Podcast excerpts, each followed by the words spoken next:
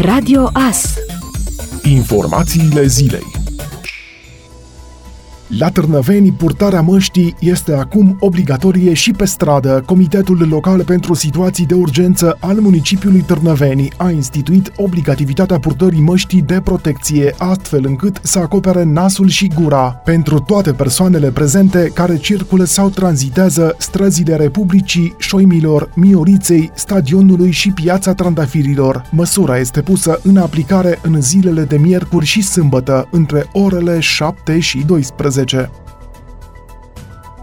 Poliția română atrage atenția că au apărut profitori pe site-urile care vând obiecte second-hand, care cer datele de pe card și solicită atenția în momentul în care sunt cerute astfel de date. Polițiștii explică și cum operează infractorii ochii mari unde arunci cu datele de pe card, a scris duminică Poliția Română într-o postare pe Facebook. Polițiștii explică faptul că au apărut din ce în ce mai mulți profitori ai site-urilor pe care se vând obiecte second-hand. Polițiștii prezintă și câteva dintre indiciile care vă pot ajuta să îi descoperiți. Vă păcălesc că vor să cumpere imediat și nu pun întrebări extra despre produs. Limba română lasă de dorit. Google Translate nu este chiar un geniu. Vă anunță că ei au plătit deja într-un cont al site-ului, iar dumneavoastră nu trebuie decât să introduceți datele cardului pentru a primi suma respectivă. Nu faceți asta, vă sugerează să le trimiteți mai multe informații despre produs pe un număr de telefon din afara țării, mai spune comunicatul publicat de poliție.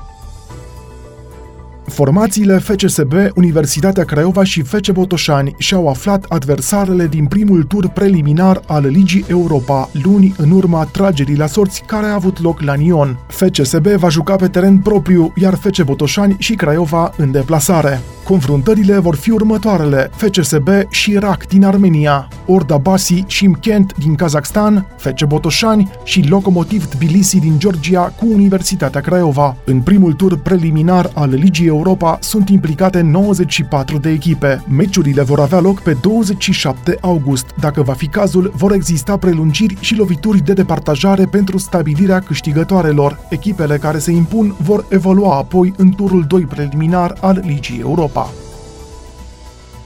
La începutul acestei săptămâni, Asociația Pro Infrastructura a dat publicității o filmare aeriană cu primele lucrări ale tronsonului Târgu Mureș-Ungheni, parte a autostrăzii A3 Transilvania. După două rezilieri la activ, proiectul de 4,5 km de autostradă și 4,7 km de drum de legătură cu patru benzi de circulație a fost recontractat de către constructorul Strabag în mai 2020 pentru 192 de milioane de lei și 18 luni de execuție. În această primă etapă se realizează operațiuni de decopertare a stratului vegetal, stabilizarea terenului, umpluturi de pământ, drumuri de șantier, dar și coloanele forate din fier-beton pentru fundarea structurilor. Ne dorim ca acest proiect să avanseze într-un ritm alert, fără blocaje birocratice semnificative și să fie finalizat la finalul lui 2021. Solicităm CNAIRE să realizeze cu prioritate studiul de fezabilitate pentru continuarea acestui proiect proiect cu primul tronson dintre Târgu Mureș și Acățari, al autostrăzii A8 Târgu Mureș-Iași, transmit reprezentanții Asociației Pro Infrastructura. Spania intră începând din 11 august pe lista țărilor incluse în zona galbenă, potrivit actualizării făcute de Institutul Național de Sănătate Publică. În consecință, începând cu 11 august, toate zborurile vor fi anulate, iar toți cei care intră în România venind din Spania, indiferent de naționalitate, vor intra în autocarantină timp de 14 zile. Pentru stabilirea acestei liste galbene, criteriul de care se ține cont este ca rata acumulată de incidență a cazurilor noi de îmbolnăvire din ultimii ultimele 14 zile, raportată la 100.000 de locuitori, să fie mai mare decât cea înregistrată în România în perioada similară. Lista se actualizează săptămânal în fiecare zi de luni de către Institutul Național de Sănătate Publică și se aprobă de către Comitetul Național pentru Situații de Urgență. Spania avea înregistrate 89,4 cazuri la 100.000 de locuitori. Printre țările considerate de România în zona galbenă se mai află Africa de Sud, Argentina, Bolivia, Bosnia și și Herțegovina, Irak, Israel, Luxemburg, Moldova, Muntenegru și Statele Unite ale Americii. Lista întreagă a statelor aflate pe lista galbenă o puteți găsi pe pagina de Facebook Radio Astărnăveni. Restul statelor care nu apar pe această listă întocmită de România se consideră că sunt în zona verde și prin urmare nu sunt niciun fel de restricții la intrarea în România pentru cetățenii care vin din aceste țări.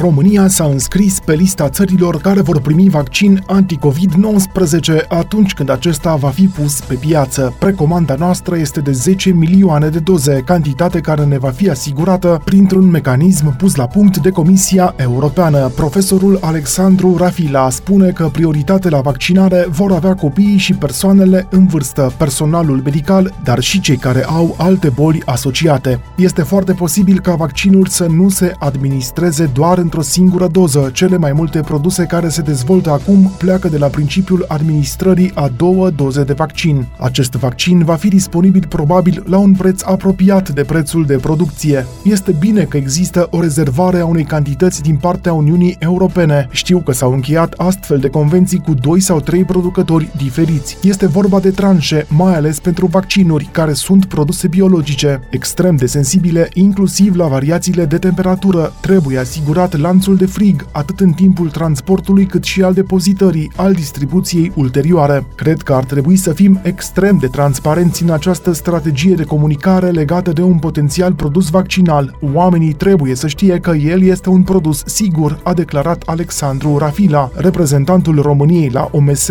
citat de Mediafax. Comisarul European pentru Sănătate a afirmat că un vaccin ar putea fi gata la sfârșitul acestui an sau la începutul anului viitor. La ora actuală, actuală, în lume sunt peste 100 de variante de vaccin în lucru, 20 dintre ele au intrat în faze avansate de testare.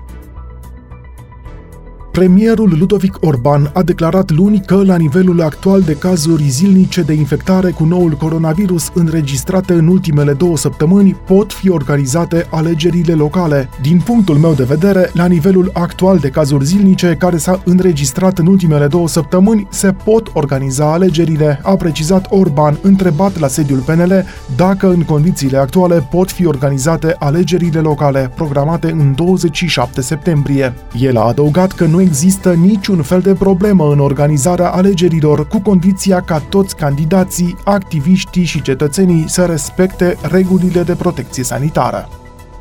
Ascultați Radio Astărnăveni 107 cu 1 FM și online pe tvas.ro.